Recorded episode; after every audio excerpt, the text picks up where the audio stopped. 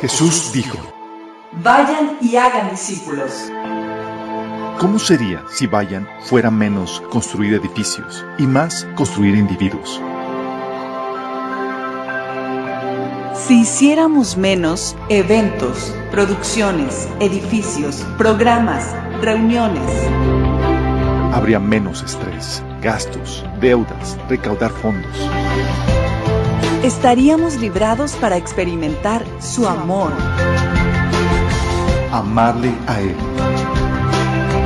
amar a los demás, liberar, sanar liderar. y desatar tu propósito.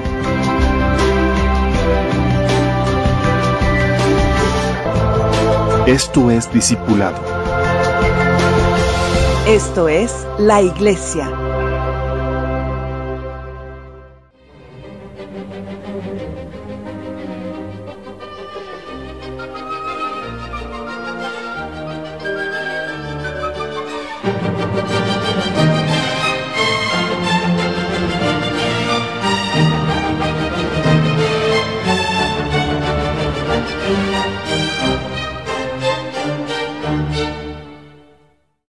Amado Padre Celestial, damos gracias, Señor, por tu presencia en medio nuestro, por tu promesa de que estarías con nosotros, Señor, cada día. Padre, queremos rogarte que el día de hoy tu presencia se manifieste a través de este mensaje, Señor, hablando a través de mí y abriendo nuestros corazones, Señor, para que tu palabra sea implantada en ellos y pueda producir los cambios en nuestra vida que sea necesario, Señor. Padre, queremos cumplir el propósito por cual tú nos has creado como individuos y como iglesia, Señor. Queremos ser la luz y la sal de esta tierra. Queremos que tú nos prepares y capacites para ello, Señor. Bendice a los que estamos aquí presentes, a los que vienen en camino, Señor, y también a los que a los que nos están sintonizando en audio o en video, Señor. Te lo pedimos en nombre de Jesús. Amén. Ok. Hoy vamos a platicar acerca de las implicaciones políticas de una sociedad que ha rechazado a Dios.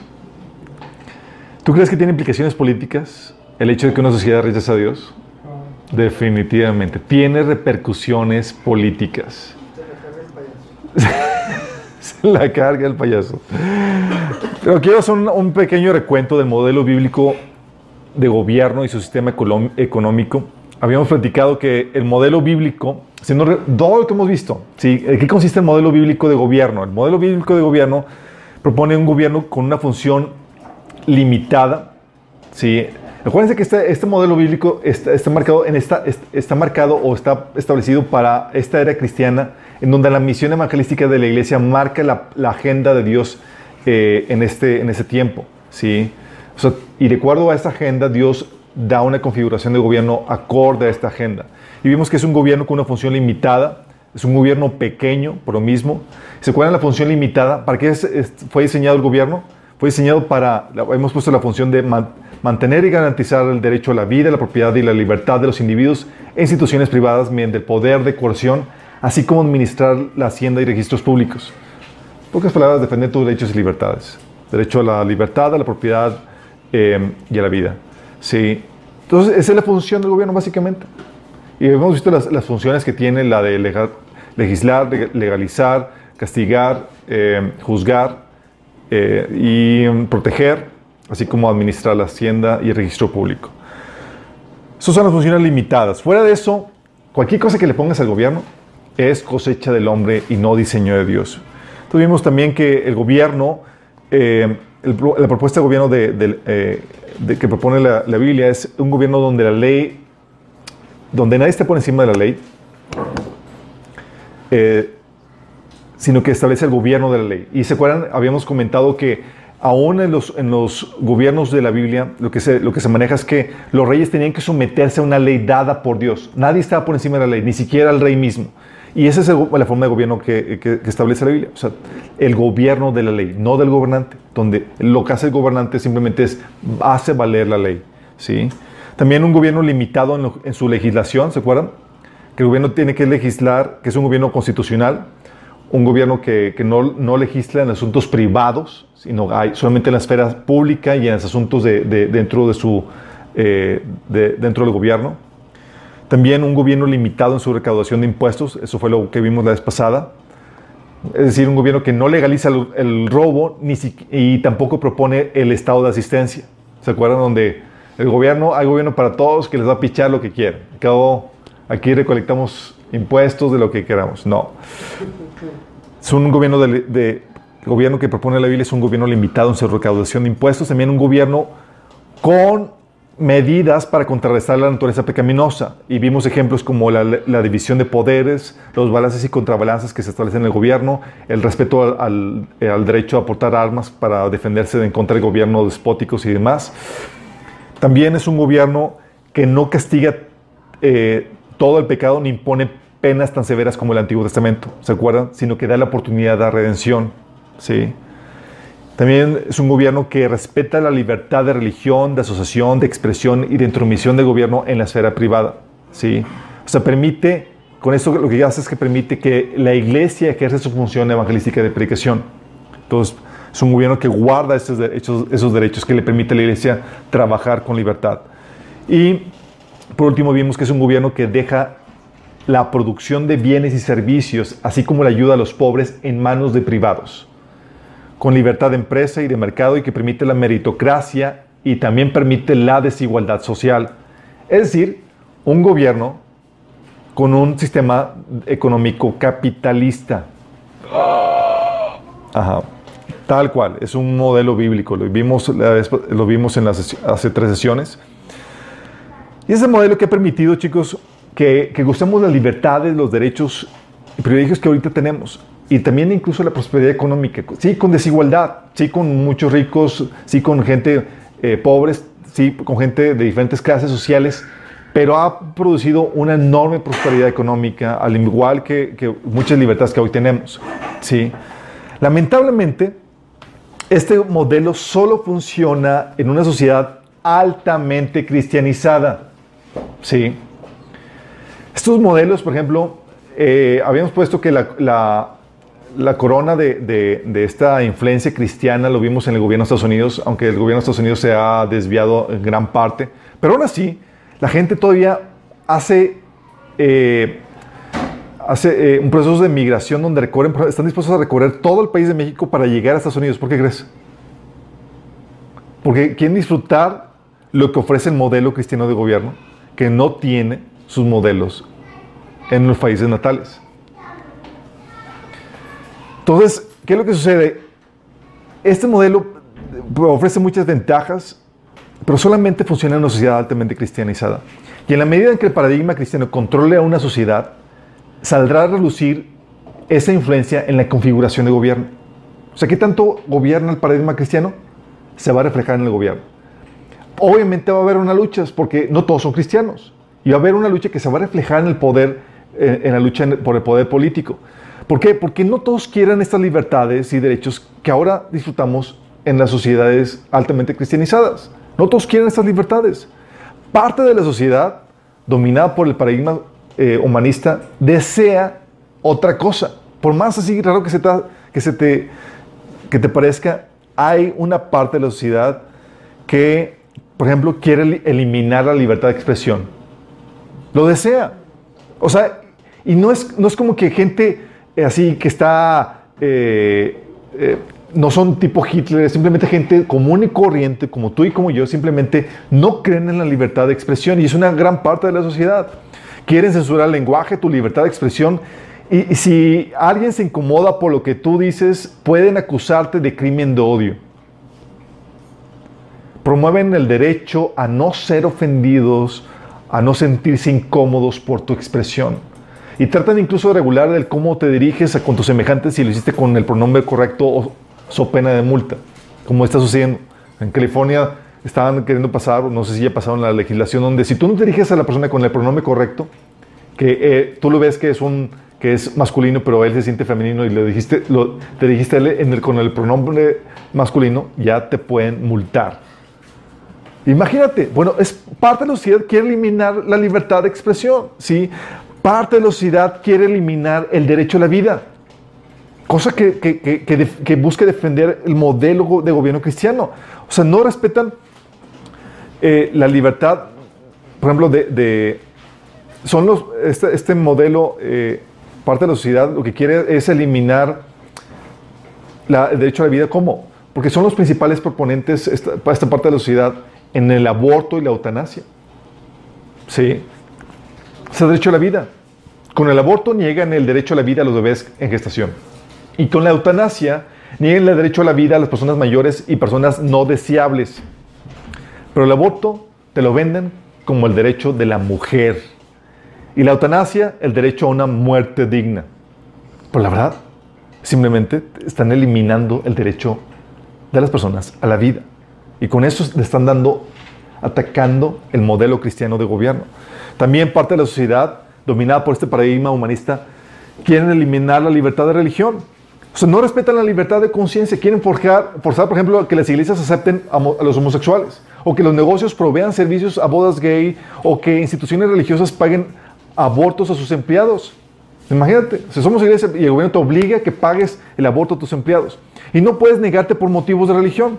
Quieren sacar la, expres- la expresión religiosa cristiana de escuelas, de los deportes, de cárceles, de gobiernos, del ámbito público en general. Parte de la sociedad quiere esto, quiere eliminar la libertad de religión. Por más increíble que te, que te parezca, es cierto, chicos. ¿Sí? Parte de la sociedad aboga por la intromisión del gobierno en todas las áreas. ¿Sí? Quieren meter al gobierno en el área privada para dictarte cómo conducir, por ejemplo, tu iglesia o tu negocio o la familia, a quién sí y a quién no puedes ofrecer tus servicios o cómo deben ser estos incluso. Oye, te negaste a ofrecer un servicio a una persona que eh, por convicciones religiosas o por lo que tú quieras y el gobierno te puede obligar a que lo ofrezcas. Imagínate. Por eso tenemos el gobierno obligando a panaderos, a floristas, a fotógrafos, a estilistas a proveer servicios para bodas gay, a clínicas de, depila- de depilado forzando a depilar a transexuales, o dictando a los papás cómo deben criar a sus hijos so pena de quitarles la patria potestad. Y esta parte de la sociedad que desea eso está contenta con que eso suceda, abogan por eso. Y eso también se da por medio de las grandes corporaciones como Facebook, Google, quienes censuran toda postura ideológica contraria a la de ellos. Es parte de, abogan por esa intromisión. Parte de la sociedad lo que anhela, lo que busca es aumentar el gobierno, hacerlo más grande. Promueven que el gobierno adquiera más poder para que sea el salvador, que les ayuda, que ayuda a las personas a, vivir sus vidas como ellos quieren y salvándolas de sus consecuencias. Desean que el gobierno les pague una renta universal, o sea, quieren vivir mantenidos por el gobierno. La educación superior también quiere que les paguen servicios de, salud, agujas para drogarse sin, sin peligro, etcétera, etcétera. También desean que, que limpie los platos rotos cuando, como pagar los abortos, los cambios de sexo y el mugrero que, que- que hagan en las calles. O sea, hago el mugrero y, y- que, el, que el gobierno ah, limpie los platos rotos. Parte de la sociedad desea esto, chicos. Sí. Y tú quieres venir con un modelo cristiano de gobierno, lo va a resistir. ¿Te acuerdas cuando habíamos platicado eso? Oye, es imposible que tú, que tú que puedas imponer un gobierno, un modelo cristiano de gobierno en una sociedad musulmana, por ejemplo. Porque ellos quieren la ley Sharia, que elimina las minorías, restringe las violaciones, restringe los derechos de la mujer, eh, etcétera. ¿Sí? ¿Por qué? Porque es parte de sus convicciones, es parte de su cosmovisión. Sí. Y lamentablemente, estamos viviendo en una sociedad que, que está avanzando en este rechazo, que, le hace, se le hace repulsivo el modelo cristiano de gobierno porque ha rechazado a Dios. Pero estamos viviendo en una sociedad que cada vez rechaza más a Dios. El enemigo ha trabajado por años en la sociedad para sembrar sus mentiras y así moldear la cosmovisión de la gente y así controlarlos.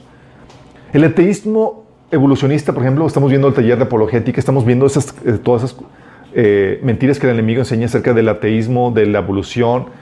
Bueno, el ateísmo evolucionista es enseñado en las escuelas y universidades como ciencia cuando es una religión. ¿Sí? Y lleva años enseñándolos. Los medios de entretenimiento, por ejemplo, también transmiten una visión humanista educando las masas por medio de la educación, por medio del entretenimiento, perdón. ¿Sí? E incluso cr- cristianos que quieren ir a prepararse a los seminarios, muchos seminarios han adoptado esta filosofía y son, se han, han vuelto eh, seminarios de teología liberal y salen de ahí estudiantes o cristianos que, que querían prepararse para servir al Señor, salen como, como incrédulos se desconvierten. He conocido personas que fueron al seminario y resulta que en el seminario se apartaron de Dios. por la influencia de maestros escépticos a la palabra. ¿sí? Y tal confusión ha ocasionado el aumento de, de gnósticos en la sociedad, personas que no saben con certeza si Dios existe o no, o simplemente no les interesa averiguar o no, se ha, vuelto un tema muy complicado. Unos dicen una cosa, otros dicen otra cosa, y mejor se mantienen al margen en esa situación. ¿Sí? Entonces el enemigo ha trabajado por años en la sociedad para sembrar sus mentiras y así moldear la cosmovisión de la gente y la iglesia no ha cómo hacer frente al enemigo, al avance del enemigo. Apologética, que es algo que estamos viendo los martes en este taller que estamos repitiendo, ya lo hemos dado unas cuatro veces. Casi no se eh, enseña en las iglesias. Deja tu apologética, los fundamentos de la fe. Cuando vimos el tema de básicos de cristianismo, a personas de, la iglesia estaban en shock porque se dan cuenta que nunca habían visto algo, semejante. Sí, básicos, temas básicos de la fe cristiana. Entonces nos están dando los fundamentos. Y luego tenemos a iglesias enfocadas no en enseñar, no en discipular a la gente, sino en mantener y entretener a la gente, a las multitudes. Porque ahora el éxito no se mide por qué tan buenos discípulos tengas, sino qué tantas multitudes tengas en la iglesia. Y aparte de eso tenemos, y por causa de eso también, el cristianismo nominal. Sí, cristianismo nominal donde sí creo en Dios, creo en Jesús, pero lo sigo como yo quiera. Ejemplo de las iglesias de Apocalipsis con la iglesia de Sardis y la Odisea. Y, y la Biblia nos advierte de esto, es algo que hemos platicado. Pablo advirtiendo a Timoteo acerca de esta situación, le dice a Timoteo, en 2 Timoteo 3 del 1 al 5, Timoteo, es bueno que sepas que en los últimos días habrá tiempos muy difíciles, pues la gente solo tendrá amor por sí misma y por su dinero, serán fanfarrones, orgullosos, se burlarán de Dios, serán desobedientes a sus padres y malagradecidos, no considerarán nada sagrado, no amarán ni perdonarán, que le unirán a otros y no tendrán control propio, serán crueles, odiarán lo que es bueno, traicionarán a sus amigos, serán imprudentes, se llenarán de soberbia, amarán el placer en lugar de amar a Dios, actuarán como religiosos, pero rechazarán al único poder capaz de ser los obedientes de Dios. Aléjate de esa clase de individuos. ¿Sabes de quién está hablando aquí? Está hablando de la iglesia. La condición, o sea, dicen, ah, pues hablando de los incrédulos. No, no, no. Los incrédulos, Pablo los trata diferente. Sí. Pablo sabe que así son los incrédulos. Aquí está hablando de la iglesia, la terrible condición en que iba a estar la iglesia. Entonces, la, la, iglesia en esta terrible condición, ¿cómo se frente al avance del enemigo? Tenemos a cristianos, entonces, eh, cristianos nominales, tenemos a cristianos que son cristianos por tradición, pero humanistas por convicción. Es decir, van a la iglesia, tienes todo el formato religioso cristiano, pero el paradigma que los domina es un paradigma humanista que, les hemos, que hemos estado viendo. Tim Sweetman, un blogger adolescente, señaló que muchos de sus compañeros parecen dobles agentes. ¿Cómo que dobles agentes? Sí, son cristianos en la iglesia, pero tienen una cosmovisión completamente secular, humanista. Es como si tuvieran una doble personalidad. Es decir, se dicen cristianos, pero los domina Satanás, pues se mueven bajo el paradigma humanista. Sí, qué terrible. Y por eso tenemos las consecuencias en la sociedad. Tenemos un, una sociedad que cada vez está rechazando más a Dios y eso se ve en repercusiones en la sociedad. ¿Qué pasa cuando rechazas a Dios? Rechazas a Dios, rechazas su verdad y ¿qué terminas abrazando? La mentira.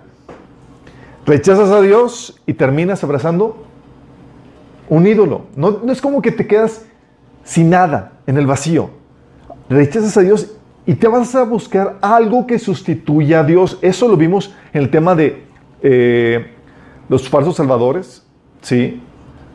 Lo vimos en el tema de crisis del hombre, sus falsos salvadores. Ahí puse el link en, la, en, el, en el estudio.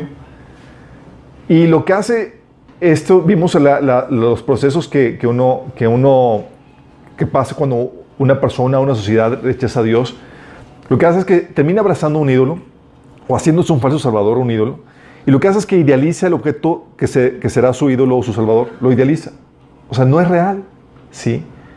Y luego empieza, termina dando su vida por ese ídolo, por conseguirlo. Y ya que lo consigue, le, le da todo el poder y toda la grandeza, lo engrandece en su vida. Luego el ídolo termina esclavizándolo y eliminando partes de su vida y con eso trayendo destrucción sobre su vida. Eso lo vimos a detalle en ese, en ese estudio, te lo recomendamos. ¿Cómo se llama? Se llamaba La crisis del hombre 2, los falsos ídolos. Sí, los falsos salvadores. ¿Qué es lo que sucede cuando el hombre eh, rechaza a Dios y la salvación que él ejerce? No se queda sin, en, en el limbo, termina abrazando algo más, porque el hombre se sabe necesitado. Por más que diga que somos Dios y toda la cosa, se sabe necesitado y busca a alguien que lo salve de la situación en la cual se encuentra. Y este rechazo a Dios tiene consecuencias políticas. Sí. Y el paradigma o la mentira que el hombre ha abrazado, chicos, es la mentira del, del- del humanismo. Sí, es el paradigma que está compitiendo con el cristianismo. Rechazas la fe, la fe cristiana, la, fe basada en la verdad y terminas abrazando una mentira. Y el hombre terminó abrazando la mentira del humanismo que te dice que no existe Dios y que el mundo material es todo lo que hay, que el universo, la vida y los seres humanos son producto de procesos ciegos y fuerzas naturales actuando de forma aleatoria pero evolutiva. Sí, ese paradigma evolutivo ateo donde niega la existencia de Dios y establece como el ideal para alcanzar la expresión de la expresión de la personalidad y la voluntad humana en total libertad. Y el problema que propone este paradigma es son los límites que pone trabas a, dicha expresión de la personalidad y voluntad humana. Es ese paradigma que el hombre, la sociedad ha abrazado, ¿sí? Y hoy dices, pero pues todavía hay, todavía muchas cosas, eh, hay mucho cristiano de en día, pero como les digo, sí, cristianos en forma, pero humanistas por convicción. ¿Qué implicaciones tiene este, este, este paradigma humanista en el gobierno? Es algo que ya hemos visto eh, de aquí a allá en, los- en este, en este taller, pero haciéndote un recuento de esto, cuando niegas la existencia de Dios, niegas la existencia de una ley trascendente. ¿Estamos conscientes de eso? Sí.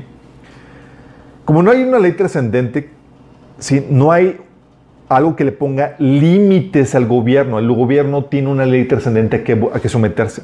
Rousseau, un filósofo eh, francés, decía que la ley proviene de la, so- de la voluntad de la, soberana, de, de la voluntad soberana del, del pueblo. Oye, ¿dónde viene la ley? ¿De ¿Dónde viene la autoridad? En el paradigma cristiano viene de Dios. Y la ley, hay una ley trascendente que el hombre tiene que discernir, que es establecida por Dios y que tiene que establecer por escrito. Aquí Rousseau dice que no, la ley viene simplemente de la, voluntad soberana del pueblo. El Estado es el medio para ex- expresar dicha voluntad, esa voluntad soberana. Y por eso propone que la soberanía, o se propone bajo este paradigma que la soberanía del Estado es, sí.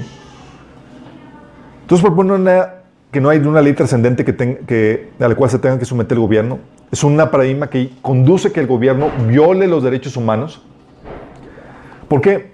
Porque no hay tal cosa como derechos humanos dados por Dios, chicos, bajo ese paradigma. Dios no existe. Los derechos y libertades son ideados por el hombre y otorgados por el gobierno. Y el gobierno los otorga, el gobierno los quita, el gobierno los puede cambiar porque están sujetos al capricho de los gobernantes. Eso es lo que produce este paradigma. ¿Sabes qué decía el Che Guevara? Ahí tiene varias frases alegres ahí, lo puedes buscar en internet, pero decía él, hablando de violación de derechos, y vimos que parte de los derechos es el derecho a un justo juicio, ¿se acuerdan?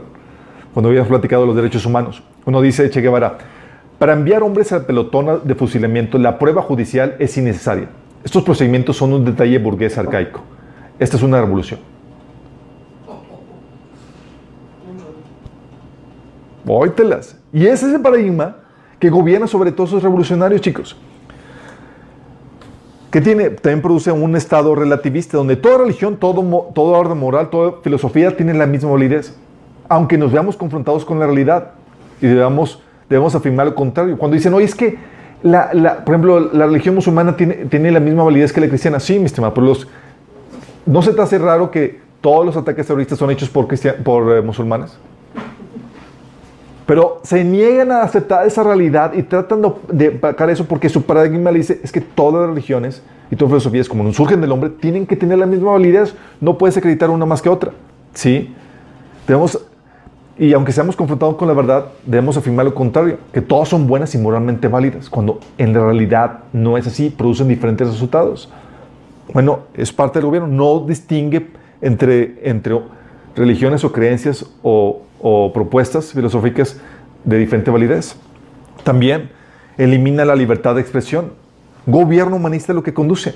No puedes, como no puedes desacreditar un orden social o moral o religioso, porque todos tienen la misma validez, pues todos tienen la misma fuente, y caemos en lo políticamente correcto. ¿Sí? En donde no puedes desacreditar, no puedes condenar, no puedes hablar mal de ningún orden. Y esa censura, chicos, de lo políticamente correcto se está dando, está impulsándose en las universidades y los principales propulsores de esta eliminación de la, libertad de expresión son los estudiantes. Que tú dirías, oye, pues quieren expresarse. No, ellos están abogando ahora por su derecho a no ser ofendidos. ¿Te imaginas? Y con eso te quieren censurar a ti, quitar la libertad de expresión. Y está sucediendo con Facebook, con YouTube. No se supieron que YouTube ya cambió las, las, políticas de, de, de, servicio. Bueno, parte de todo eso es esta censura. Están quitando tu libertad. Che Guevara también decía, hay que acabar con todos los periódicos. Una revolución no se puede lograr con la libertad de prensa. Pero si no le conviene.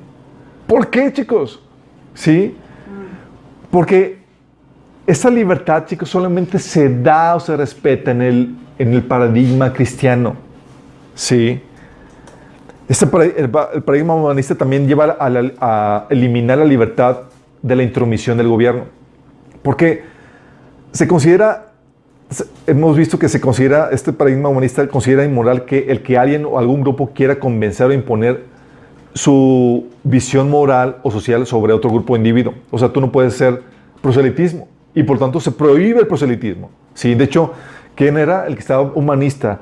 El ideal de libertad es el dominante en esta cosmovisión. Colosio también. Colosio también, que quería prohibir el proselitismo. Imagínate, sí. ¿Por qué? Porque es con, con consecuencias naturales. También, por lo mismo, elimina la libertad de religión.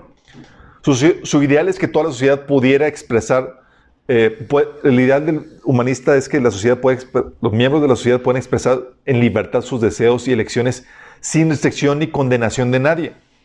O sea, quieren pecar a gusto. La libertad de pecar a gusto sin que nadie me esté molestando ni condenando. Y por eso se prohíben las enseñanzas y creencias que condenan o desaprueban los diferentes estilos de vida. Así, chicos. O sea, si tu religión o algo enseña que tal estilo de vida es inmoral, eres causante de eliminación.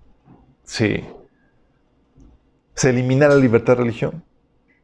También se elimina el derecho a la vida, porque en su ideal de expresar la personalidad humana en total libertad y sin restricciones, se elimina cualquier cosa que se interponga en ese camino, sea un bebé en gestación o sea unos viejitos que requieren de tu cuidado. O si presenta alguna deficiencia física, ¿qué más?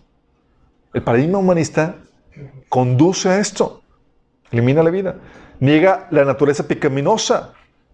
Algo que vimos el corazón el paradigma del hombre, el paradigma humanista, niega la, la, la, naturaleza pecaminosa, habíamos visto, porque dice, oye, el hombre debe expresar su libre voluntad. ¿Por qué debe expresarla? Porque el, dentro, del paradigma, el, dentro del paradigma humanista, el hombre es, por naturaleza, bueno. Pues el ideal es que expreses lo que, tú, lo que hay en tu corazón en total libertad, porque asume que en tu corazón hay pura cosa buena. ¿Sí? Y todo lo que hace el paradigma humanista es que no, no pone ni propone ninguna medida efectiva para, para, contrarrestar la naturaleza pecaminosa del ser humano. Porque para ellos no existe tal cosa como naturaleza pecaminosa. Al contrario, para el, para el, humanismo el hombre es bueno por naturaleza y es malo solo porque, solo porque las condiciones sociales lo vuelven así. Sí, en su estado natural es amoroso, virtuoso, altruista para la sociedad con sus convenciones sociales, su religión, sus tradiciones, sus tabús, su desigualdad, vuelven al hombre envidioso, hipócrita y competitivo. Entonces hay que serlo libre de esas cadenas que lo conforman para, para que pueda expresar la bondad natural de la que es capaz. Sobre todo el engaño de la religión. ¡Qué fuerte! Pero esto es parte del paradigma humanista. Lo que hace es que no controla la naturaleza pecaminosa, sino que la desata. O sea, los malos hay que eh, o sea, no, no, no, es necesario contrastarlos con la fuerza, es con puros abrazos y, y, y, y besos. Sí. Este, una política amorosa. una política amorosa, sí. El hombre, eh, este Rousseau decía que el hombre nace libre y en todas partes está en, canden- eh, está en cadenas. E hizo un llamado a los reformadores para que liberen a la gente de las cadenas de, de las instituciones y reglas y costumbres y tradiciones que lo tenían atado. Imagínate.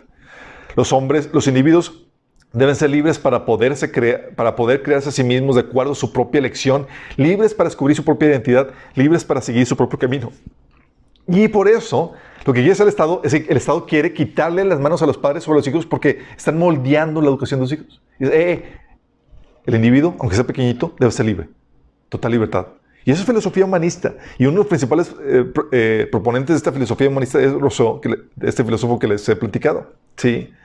Entonces niegan la naturaleza pecaminosa y al negar lo que termina haciendo es la impulsa y la desata la naturaleza pecaminosa. ¿Te imaginas el efecto que tiene? Y no solamente eso, causa división e impone una, una igualdad artificial. Como la maldad no es producto del corazón, sino del orden actual de las cosas de la sociedad, del orden social actual, eh, que permite, eh, por ejemplo, la desigualdad entre diversos grupos eh, de poder. Esa desigualdad que vemos ahora, que vemos normal, como, oye, ricos, pobres, patrones, obreros, hombres, mujeres, es- blancos, negros. Esa desigualdad para ellos es, está mal, ¿sí? Es un orden de cosas que está cocinando que el hombre sea malo. No ven propósito en la diferencia de cada grupo, ni cooperación ni complementariedad entre ambos, sino solo antagonismo. Trabajan bajo el paradigma opresor, oprimido. Y la solución para, bajo ese paradigma es empoderar al oprimido para que se libere del opresor. Entonces el, paradigma humanista lo que hace es que alienta esos movimientos como el feminismo, alienta movimientos y, y perpetúa el estado de- de racismo porque para ellos nunca se va a acabar. ¿Sí? Y si hay una posición que, por ejemplo, que se está imponiendo más que otra, se tiene que balancear, aunque sea artificialmente, para que todas las partes estén representadas, pues no hay una postura más válida que otra. Y así, lo que buscan hacer es eliminar la diferenciación, buscan eliminar la meritocracia. Un comunismo artificial, chicos. Sí. Entonces causa división. También es utópico. Da unas falsas esperanzas, chicos. Es parte de las consecuencias políticas.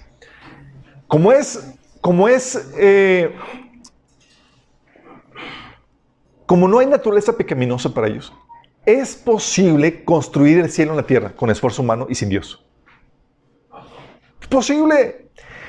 Y bajo el paradigma humanista, eso va a reflejar eso en la cuestión política. O sea, el gobierno va a decir, es posible y te va a vender el cielo en la tierra. Sí. Como la naturaleza del ser humano es esencialmente buena, solo es cuestión de crear el orden correcto para que así podamos alcanzar la utopía aquí en la tierra, chicos. Y la gente humanista dice, amén, aleluya. ¿Qué es lo que vendió Chávez? Lo que vendió Chávez. O sea, déjame explicarte. Por más bienestar que tengas ahora, no va a ser suficiente.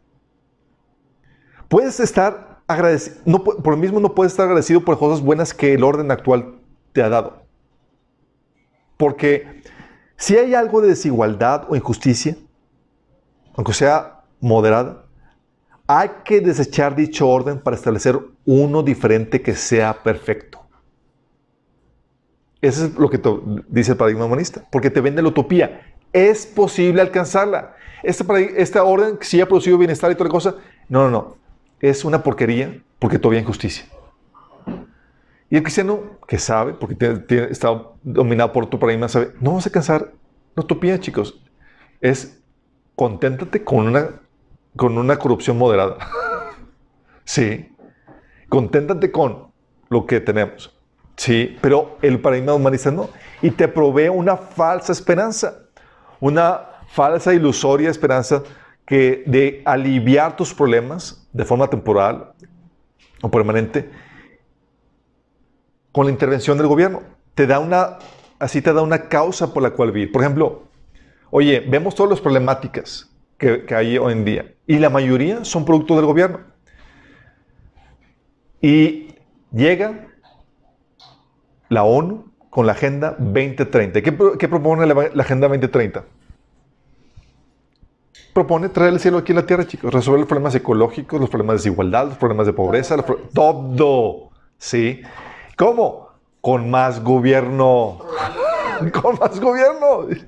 Y la gente así como emocionada. Sí, y somos presa fácil. Con nuestro vacío, con nuestra necesidad, con los problemas que tenemos y con nuestra ignorancia, somos tan inocentes y tan manipulables. Aún en nuestra astucia, somos tan tontos. O sea, aquí en México, chicos, decimos, ya no me van a volver a ver la cara. No vuelvo a votar por el PRI. Voy a votar por Morena. Ya no hay Isla. Con puros expris. Dices, ¿Really? O sea, en nuestra astucia salimos igual de, igual de ignorantes, igual de, de inocentes. Sí, por, eso, por algo Jesús cuando vio las multitudes en Mateo 9:36 decía, vio las multitudes y les tuvo compasión porque estaban confundidas y desamparadas como ovejas sin pastor. Pero como estamos, ya los chicos, están, y las ovejas son los animales más tontitos, chicos, sí, que en el reino animal. Sí, necesitan pastor. Sí, por algo el Señor nos, nos compara con ovejitas. Sí. No es halago. No es sí. Entonces es utópico, te da una falsa esperanza y por lo mismo es idólatra, te lleva a, a hacer del Estado un Dios y un falso Salvador. Es lo que produce el humanismo, inevitablemente. El Estado se presenta como un libertador. Él te promete eliminar la pobreza, la injusticia, traer la riqueza, el bienestar a todo el mundo. Él te va a librar de las consecuencias de tus malas acciones. Tu redentor te va a pagar el aborto, te va a dar el preservativo, te va a cambiar el sexo, te va... ¿Qué quieres? Sí. Ser inmortal. Ser inmortal, ya está, también va a ser un derecho, el derecho a la inmortalidad. Sí. Va a solucionar problemas climáticos, va a evitar el apocalipsis, además. Sí. Y cada nuevo candidato, chicos, ¿qué crees que sale? Sale con promesas mesiánicas de que va a arreglar todo. Y la gente lo compra. Lo compra. Nada más es una cuestión de rebranding. Cámbiale la, la- marca. Sí. Y es que esta es la inevitable consecuencia de nuestro rechazo a Dios. Terminas adoptando a un falso salvador en la figura del gobierno y su candidato. Sí.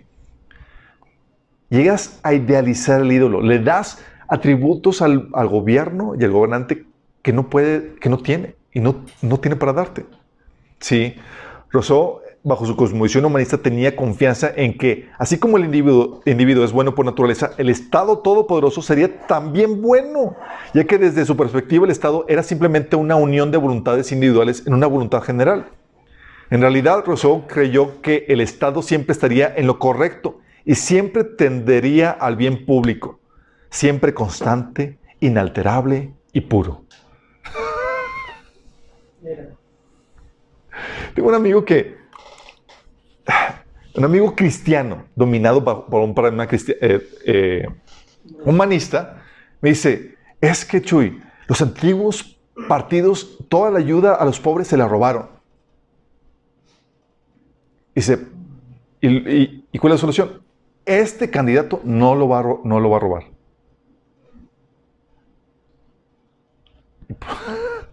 ¿Qué hace, chicos? Pone una fe otra vez en dónde? En el gobierno en el candidato. Sí. ¿Tu Salvador? Inocente, chicos. Lo que hace es que lleva ese paradigma a la deificación del Estado. Así me que me entiendo con deificación es cuando haces, lo haces un- una de- deidad, lo haces un Dios. Sí. En el esquema de salvación de Marx, que es el que propuso el comunismo, en su, en su paradigma, en su esquema de salvación, eh, fue construido bajo la base mítica que fue provista por el filósofo alemán Hegel, quien fue un defensor de un Estado liberal, racional, donde completamente la, la- la- las decisiones lógicas iban a dominar el Estado.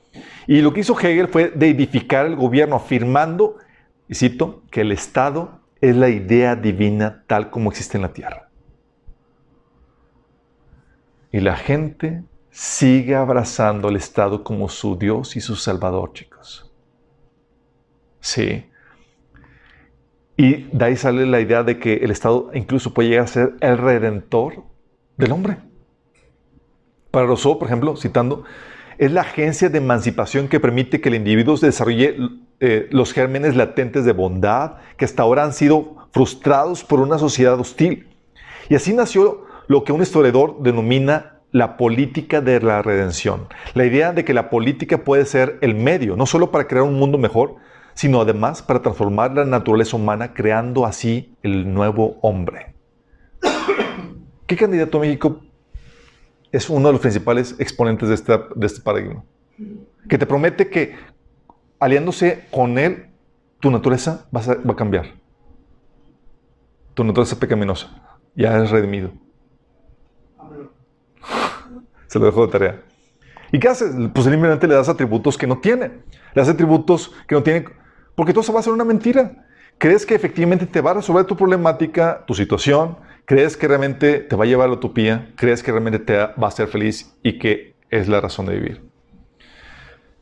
A tal punto, chicos, tengo varios amigos socialistas en, Facebook, cristianos, lamentablemente. Son dobles agentes. Que si y él pone, y voy a citar a un amigo que, eh, como lo, hizo público, lo pongo en el bosquejo. Dice que si, y cito, que si Jesús fue socialista, y estoy citando, pues es un pensamiento meramente humanista. Dice, ¿cómo pueden comparar una ideología humanista con una sabiduría divina? fue medio poético, le puso, le puso ahí feeling. Dice, los pensamientos humanos siempre tendrán errores, mientras que la sabiduría de Dios es infinita y perfecta. Jesús veía por los pobres, dice, el socialismo también. El socialismo, el socialismo se preocupa por la distribución de la riqueza. Jesús dice que nada tendremos que suplir a todo. El socialismo es, en el socialismo, el Estado es el dueño de las empresas paraestatales. Jesús es el dueño de todo lo que existe. El socialismo dice que te, liberta, eh, te da libertad de una tiranía del poder. Jesús te liberta del pecado. El socialismo está en, en, encontrar, el socialismo está en contra de la religión. Jesús no vino a poner religión. El socialismo es autoritario, Jesús es sobre todo. Y lo que no se ha dado cuenta él es que básicamente estaba haciendo del socialismo otro Jesús. Lo estaba haciendo un Dios. ¿Me explico? O sea, en el socialismo tenemos el modelo de Jesús y ya no necesitamos a Jesús. Ahí tenemos a Dios. ¿Y qué hacemos cuando tienes un ídolo? Lo que vimos ahí en la, predicación de crisis del, hombre 2, eh, los pasos ídolos, es que lo idealizas y luego lo engrandeces. Haces del Estado tu ídolo, lo idealizas. Le das atributos que la verdad no tiene. Y luego lo engrandeces. Ah, déjame explicarte, chicos. Somos, fuimos diseñados para adorar y someternos a Dios. Está en nuestra naturaleza, somos adoradores. Y cuando rechazas a Dios, lo reemplazas con algún ídolo o falso salvador al cual vas a terminar adorándole, dándole todo el poder. Poder que no sabe manejar porque no fue diseñado para eso.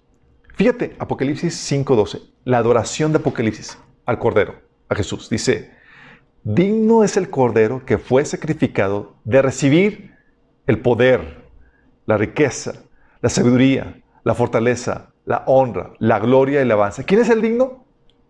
Jesús. Es un, oye, a tu Dios le atribuyes toda la gloria, todo el poder. Si el Estado es tu ídolo, le vas a dar todo el poder. Lo engrandeces. Vas a... Y no vas a saber cómo quitártelo encima. Exactamente. Sí. Gobierno le das el poder y lo haces más grande para que te pueda salvar. Lo pusiste como tu salvador, pues ese salvador necesita poder y se lo das. Sí. O te desvives cuidándolo para mantener, para, para, para mantenerlo exaltado por tus esperanzas que están puestas en él. Y hay de ti si alguien toca tu ídolo. Y en Facebook lo vemos bien como Y a veces a mí me gusta así como que tirar algunos ídolos en, Facebook. Y, la gente, sí. ¿Qué hace? que te, y, lo que lleva es que te hace que te entregues a él. Fíjate lo que decía Rousseau. Dice, al destruir los vínculos sociales, el Estado liberaría al, individuo de la lealtad a todo que no fuera el, mismo individuo. Cada ciudadano entonces sería completamente independiente de todos los hombres y absolutamente dependiente del Estado. O sea, te quiere llevar una total dependencia del Estado, así como la Biblia te quiere llevar, Dios te quiere llevar una total y absoluta dependencia de Él. Sí. Pero ¿qué pasa? Engrandeces al Estado, le das poder, ¿sí? Y como le das poder, lo engrandeces, ¿qué, qué sucede? El Estado se vuelve en un ente opresivo que termina esclavizándote y eliminando partes de tu vida. Porque al engrandecerlo, aumenta la carga de impuestos, por ejemplo. Chicos, ¿quieren hacerlo grande? Pues hay que mantener esa grandeza. Cáele. Sí. O sea, aumenta la carga de impuestos. ¿Quieres engrandecerlo? Va a aumentar su injerencia en todas las áreas de tu vida para dictarte cómo debes hacer las cosas, o en lo que debes de creer, o lo que debes de decir. Eso es engrandeciendo. Es decir, estás dando injerencia en cosas que no debería tener. Sí.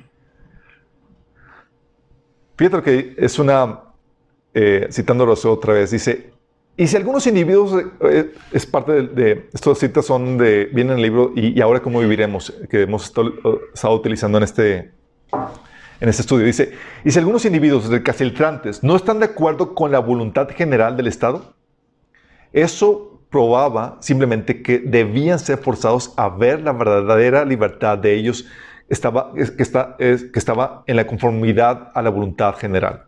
Como dijo Rousseau, el individuo debe ser forzado a ser libre. ¿Te suena totalitarismo? ¿Te suena intromisión del Estado? ¿Te suena opresión? Tal cual. Por eso los, re- los regímenes socialistas, todos son opresivos. ¿En qué medida? En la medida en la que el paradigma cristiano deja de tener influencia en dicha sociedad.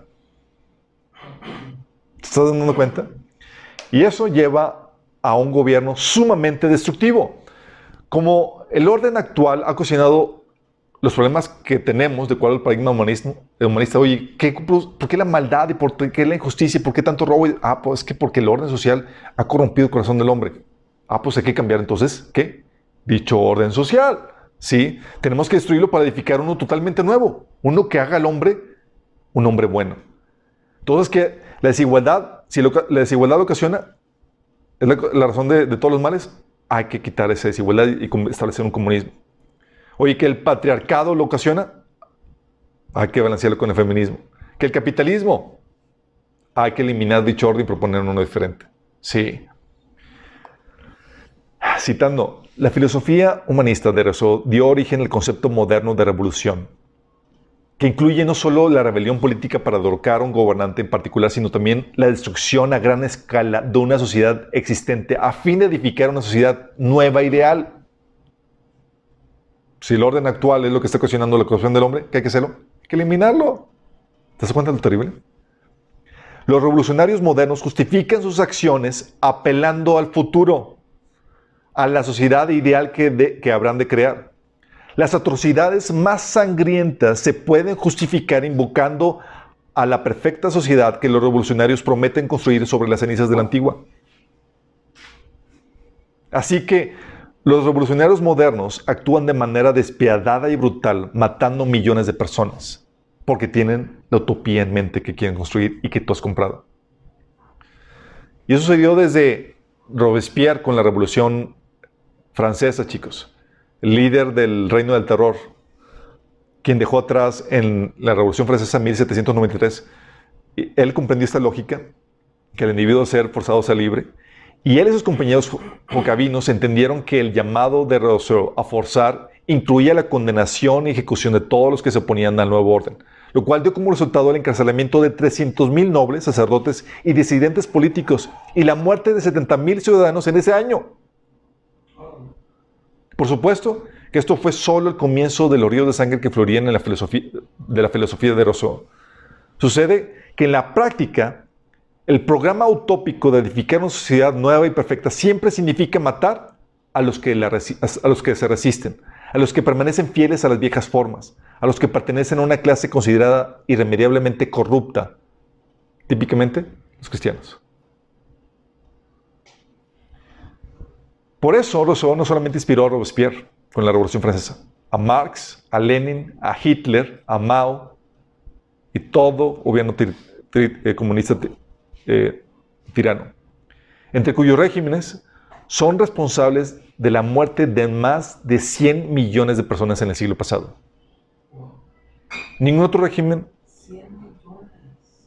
los regímenes comunistas, los regímenes socialistas, los estos regímenes producto de la filosofía humanista, son responsables de mayor muerte en toda la historia de la humanidad. Destruyen personas, matando grandes cantidades de personas, destruyen vidas, destruyen familias, el gobierno se mete, destruyen economías, Venezuela y demás, destruyen negocios, destruyen ciudades, destruyen sociedades. Sumamente destructivo. ¿Y quién es responsable? El gobierno, dominado bajo un paradigma humanista. Por eso él termina traicionándote y defraudándote. Deuteronomio 32, del 37 al 39 dice Dios. Y dirá, ¿dónde están sus dioses? La roca en que se refugiaban. Es Dios diciéndole al pueblo de Israel, porque el Israel es así, al igual que muchos de nosotros, nos, se hacían también ídolos. Y Dios decía, Dios les dirá, ¿dónde están sus ídolos? La roca en que se refugiaban. Levántense, que os ayuden y os defiendan. Ved ahora que yo soy y no hay dioses conmigo. Yo hago morir, yo hago vivir, yo hierro, yo sano, y no hay quien pueda librar de mi mano. Dios aquí dice- demostrando al hombre, o burlándose del hombre en el sentido de el falso intento de crearse salvadores, ídolos que lo salven. Y el gobierno, al momento de convertirlo en un ídolo que te salve, termina siendo tu verdugo. La pregunta es, oye, con tantos regímenes del pasado que han caído en esta problemática, con el caso de Venezuela y demás, el ser humano ya entendió. Ya no va a caer en esta problemática. Ya, ya entendimos, aprendimos la lección y entendemos que no podemos sernos del gobierno nuestro Dios y, tenemos que cuidar a Dios y rendirnos a Él. Qué pesimistas, chicos. Les veo sus caras y dices, "Mm". ¿O será que conocen ustedes a algo de la naturaleza pecaminosa? Sí. Uno esperaría que con todos los estragos que han ocasionado los gobiernos, uno dejaría de poner las esperanzas en el poder político, ¿o no? Oye, vez tras vez, te defraudan los gobernantes, te defraudan las personas, pero no, sino que vez tras vez la esperanza se renueva y con más fuerza. El problema, el gobierno te trajo más problemas y ¿qué tan como solución? ¿Qué tan como solución? Más gobierno. y se presenta la ONU con el plan de gobierno mundial, la Agenda 2030, para poder solucionar todos los problemas de la humanidad. Y la gente lo abraza, lo aprueba. ¿Por qué, chicos? Porque la inevitable consecuencia de rechazar a Dios y la esperanza que Él ofrece es abrazar la esperanza que te ofrece el enemigo, la cual siempre te lleva a quedar defraudado. ¿Sí? ¿Qué es lo que dice la Biblia? Se va a repetir el mismo proceso y ¿qué crees? Peor. Van a terminar abrazando a un gobierno y a un gobernante que va a terminar siendo el anticristo. Este es el triste desenlace de la sociedad que rechaza a Cristo. Dice la Biblia que por rechazar la verdad, cuando rechazas la verdad, estás rechazando a Dios.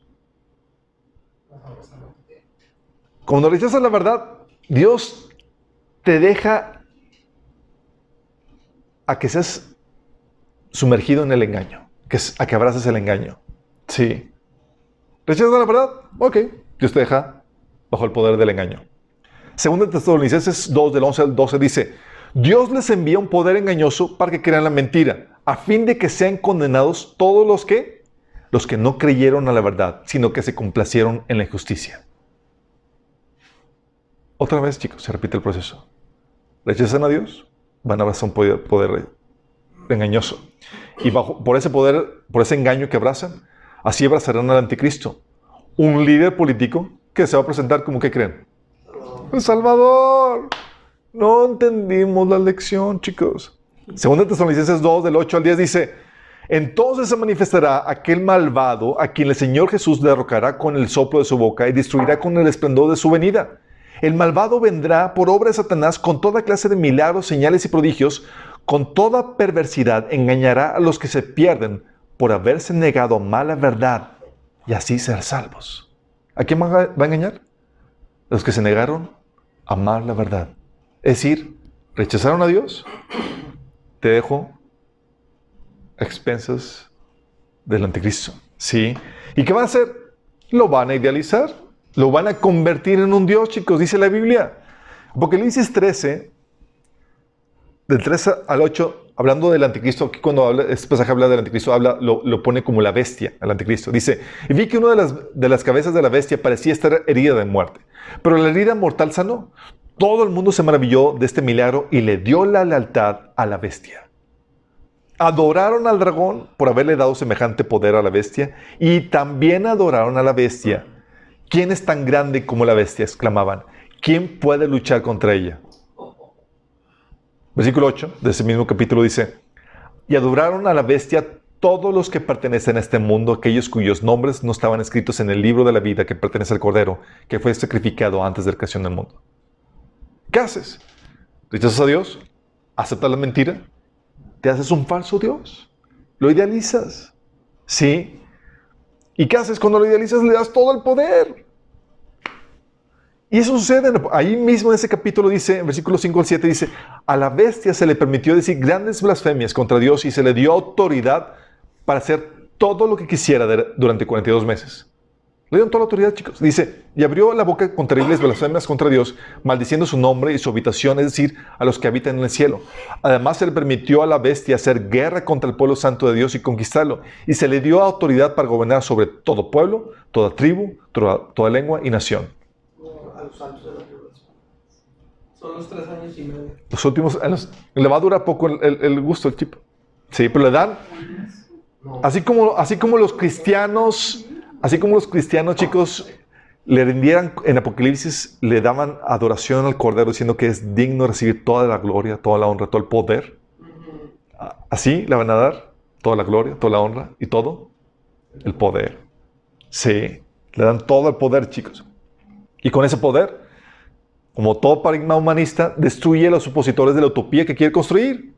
Te va a vender las perlas de la Virgen, el anticristo te va a vender el cielo en la tierra, chicos. De los aliens, las perlas de los aliens. Sí, lo que les había di- dicho. Sucede que en la práctica el programa utópico de edificar una so- sociedad nueva y perfecta siempre significa matar a los que resisten, a los que permanecen fieles a las viejas formas, a los que pertenecen a una clase considerada irremediablemente corrupta. En este caso, ¿quiénes crees que van a ser?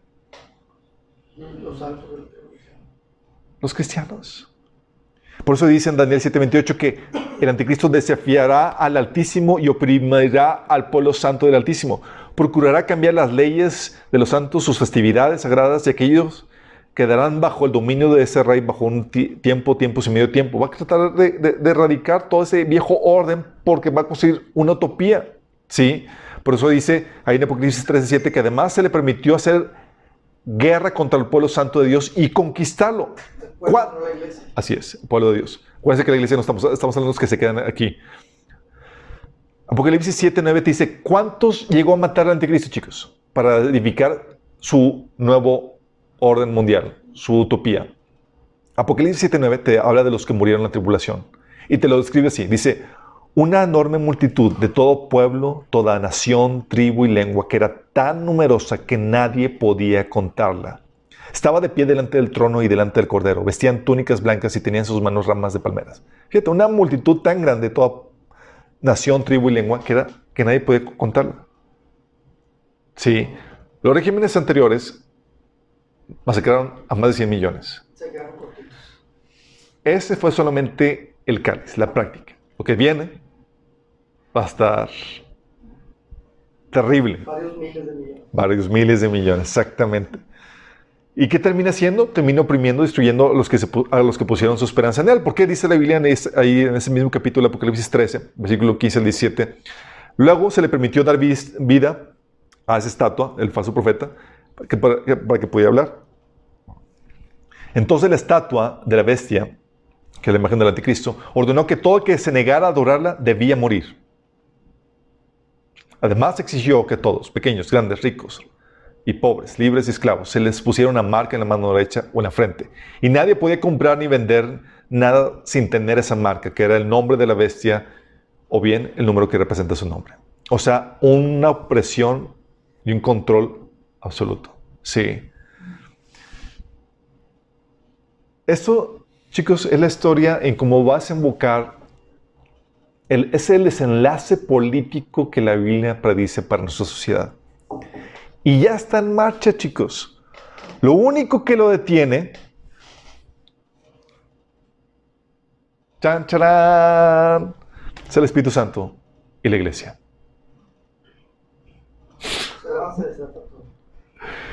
El Espíritu Santo de la iglesia, así como, como está la iglesia frágil, débil y demás, tal es la, el, impacto de la, de la iglesia en la sociedad que estamos refrendando con nuestra presencia, con nuestra influencia, con nuestras oraciones, el surgimiento o el avance de las tinieblas.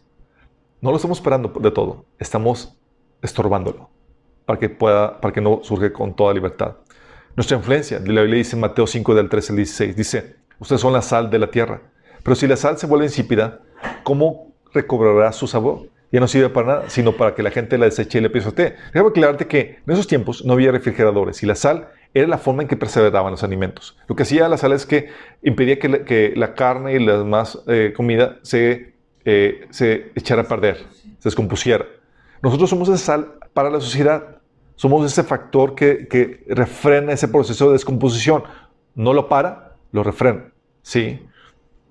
Y también dice que somos la luz del mundo. Una ciudad en lo alto de una colina no puede esconderse. No se enciende en una lámpara para cubrirla con un cajón. Pero él, por el contrario, se pone en la repisa para que alumbre a todos los que están en la casa. Hagan brillar su luz delante de todos para que ellos, para que ellos puedan ver las buenas obras de ustedes y alaben al Padre que está en el cielo. Nosotros con nuestra luz, con nuestro testimonio, con nuestro ejemplo, con nuestra predica, somos esa luz que anunciamos con nuestro, ejemplo y con nuestra prédica los principios de Dios, la dirección de que Dios marca para la humanidad. No solamente con nuestra influencia, sino con nuestras oraciones. Fíjate lo que dice 1 Timoteo 2 del 1 al 3. Dice, así que recomiendo ante todo que se hagan plegarias y oraciones y súplicas y acciones de gracia por todos, especialmente por los gobernantes y por todas las autoridades. Lo dice, ¿para qué chicos? ¿Por qué oramos por los gobernantes y autoridades? Dice, para que tengamos paz y tranquilidad y llevemos una vida piadosa y digna. Es decir, para que no haya persecución. Nuestra oración es para que se restringe la maldad, para que el Señor pare ahí el avance de la maldad. Dices, ¿hay que orar por los gobernantes? Sí, con ese propósito, para que tengamos paz y tranquilidad. Porque si lo supera, si tienen mano libre, eh, tienen rienda libre para poder hacer lo que quieran, va, el enemigo lo va a utilizar. Dice, para que tengamos paz y tranquilidad y llevemos una vida piadosa y digna. Esto es bueno y agradable a Dios nuestro Salvador, pues Él quiere que todos sean salvos y lleguen a conocer la verdad. Y el Espíritu, dice la Biblia en 2 Timoteo, digo, 2 Tesalonicenses 6, 11, y ustedes saben qué es lo que lo detiene al surgimiento del anticristo, porque solo puede darse a conocer este, este ser cuando le llegue su momento pues esa anarquía ya está en marcha en forma secreta y permanecerá secreta hasta que el que la detiene se quite de en medio. ¿Quién es ese? Es el Espíritu Santo. También eh, eh, que visita la iglesia. Dice, entonces el, hombre de anarquía será dado a conocer por el Espíritu, pero el Señor Jesús lo matará con el soplo de su boca y lo destruirá con el esplendor de su venida. Sí, pero va a estar el Espíritu Santo, cuando sea el rato, va a estar ahí con el Espíritu Santo. El Espíritu Santo se va a quedar aquí, va a haber salvos y demás, pero no va a estar lleva parando la maldad. Sí. Va a dar, es el reino, va, va, a dejar que reine la maldad con toda libertad. Y va a ocasionar, obviamente, que se persiguen a los santos que se quedan y todo eso. Los santos de la tribulación sí va, van a poder tener el Espíritu Santo. Los santos de la tribulación y todos van a tener Espíritu Santo. Pero el Espíritu Santo ya no va, ya no, los santos de la tribulación ya no van a tener la función de ser luz y sal en la sociedad. Es, córrele por tu vida. Sí, es, comparte. La función, ¿se acuerdan cuando vimos las diferentes las diferentes eh, uh, dispensaciones. Vimos que la dispensación, cuando se termina la dispensación de la, de la iglesia, en la dispensación de la iglesia, la iglesia puede ser luz y sal en la sociedad donde está. Termina esa dispensación y llega la dispensación de los mártires de la, de la tribulación, la cual ya no van a ser luz y sal en la sociedad. es nada más compartir el evangelismo sin la intención de ocupar cargos en el gobierno. sin la intención de cambiar su sociedad. Con la mera intención nada más de salvar a la gente. Sí. Ahorita, chicos, mientras estemos aquí, hay esperanza. Sí va a seguir avanzando la maldad. Sí va a seguir avanzando el, el enemigo. Pero nosotros somos los que estamos estorbando, nosotros con el Espíritu Santo que, no, que está en nosotros, estamos poniendo un, un estorbo al enemigo. Por eso tu testimonio, tu predica, alzar la voz, contrarrestar el avance del enemigo, es sumamente importante. La batalla política es una batalla ideológica, es una batalla religiosa, como lo hemos visto, es una batalla de cosmovisiones. Por eso nuestra arma más poderosa es la verdad, es la Biblia, es anunciar lo que Dios ordena para el gobierno y para nuestra sociedad. Y por eso no podemos quedarnos callados ante la injusticia. En las redes sociales, en nuestras pláticas y demás, tenemos que mostrar nuestro desacuerdo ante las malas decisiones del gobierno y tenemos que anunciar lo que la Biblia ordena para la, función de gobierno. ¿Para qué? Para hacer la oposición, para, para hacer una posición, para hacer la voz que, que contrarresta cualquier avance equivocado del gobierno. Y así lo hemos logrado, chicos. Que hicieron pasar en, Guadalajara lo de, lo de, la ley transgénero para los niños. Los cristianos alzaron la voz tan fuerte que tuvieron que pagar para eso. Y así, así los cristianos cada vez que han alzado la voz, hemos podido restringir el avance de las tinieblas. Y por eso, por eso no podemos quedarnos callados. ¿Sí? Y a los humanistas, a los que son controlados por este, por este paradigma demoníaco, Quieren que te calles. Quieren limitar tu libertad de expresión. ¿Y qué crees? El Señor quiere que hables, que seas el Jeremías de esta generación. Sí, va camino a juicio. Pero como le dijo Jeremías, te he puesto a ti como ciudad amurallada. Sí, contra los reyes, contra las autoridades de esta ciudad. Contra, y contra los pecados de esta sociedad. Para que les hables, Jeremías. Tenemos que hacer eso. También la sufrió el la sufrió, es cierto. Y también la vamos a sufrir y se te van a subir la gente encima. Sí, porque no van a tolerar que hables en contra de lo que ellos quieren, de sus malas prácticas. Jesús dijo, el mundo no los odia a ustedes, pero a mí me odia porque yo testifico que sus obras son malas. Entonces espérate un poquito de ese odio. Jesús, Jesús te advirtió. Si al jefe de familia le dijeron Belcebú, ¿qué puedes esperar del resto de la familia? Sí, es un honor ser por Cristo. Pero ahorita hay esperanza. ¿Cómo podemos llevar a cabo esta participación política nosotros como cristianos? Eso es lo que vamos a ver en la siguiente sesión, para terminar. ¿Tenemos con oración? Amado Padre Celestial, damos gracias, Señor, porque podemos ver, Señor, el terrible desenlace que va a tener esta sociedad que te ha rechazado, Señor. Padre, pero queremos hoy levantar nuestra mano y decirte, Señor, queremos ser esa luz y esa sal que restringe la maldad, Señor, en sociedad que levante la voz, Señor, en protesta, que nos hace compartícipe con los malos, Señor. Padre, danos la valentía, danos la sabiduría, danos la inteligencia, Señor, para ser esos voceros tuyos, Señor, en esa sociedad que cada vez más se aparta de ti, Señor. Padre, que podamos advertir esa sociedad, que a ser esos Jeremías, Señor, en esa generación previa al juicio, Señor.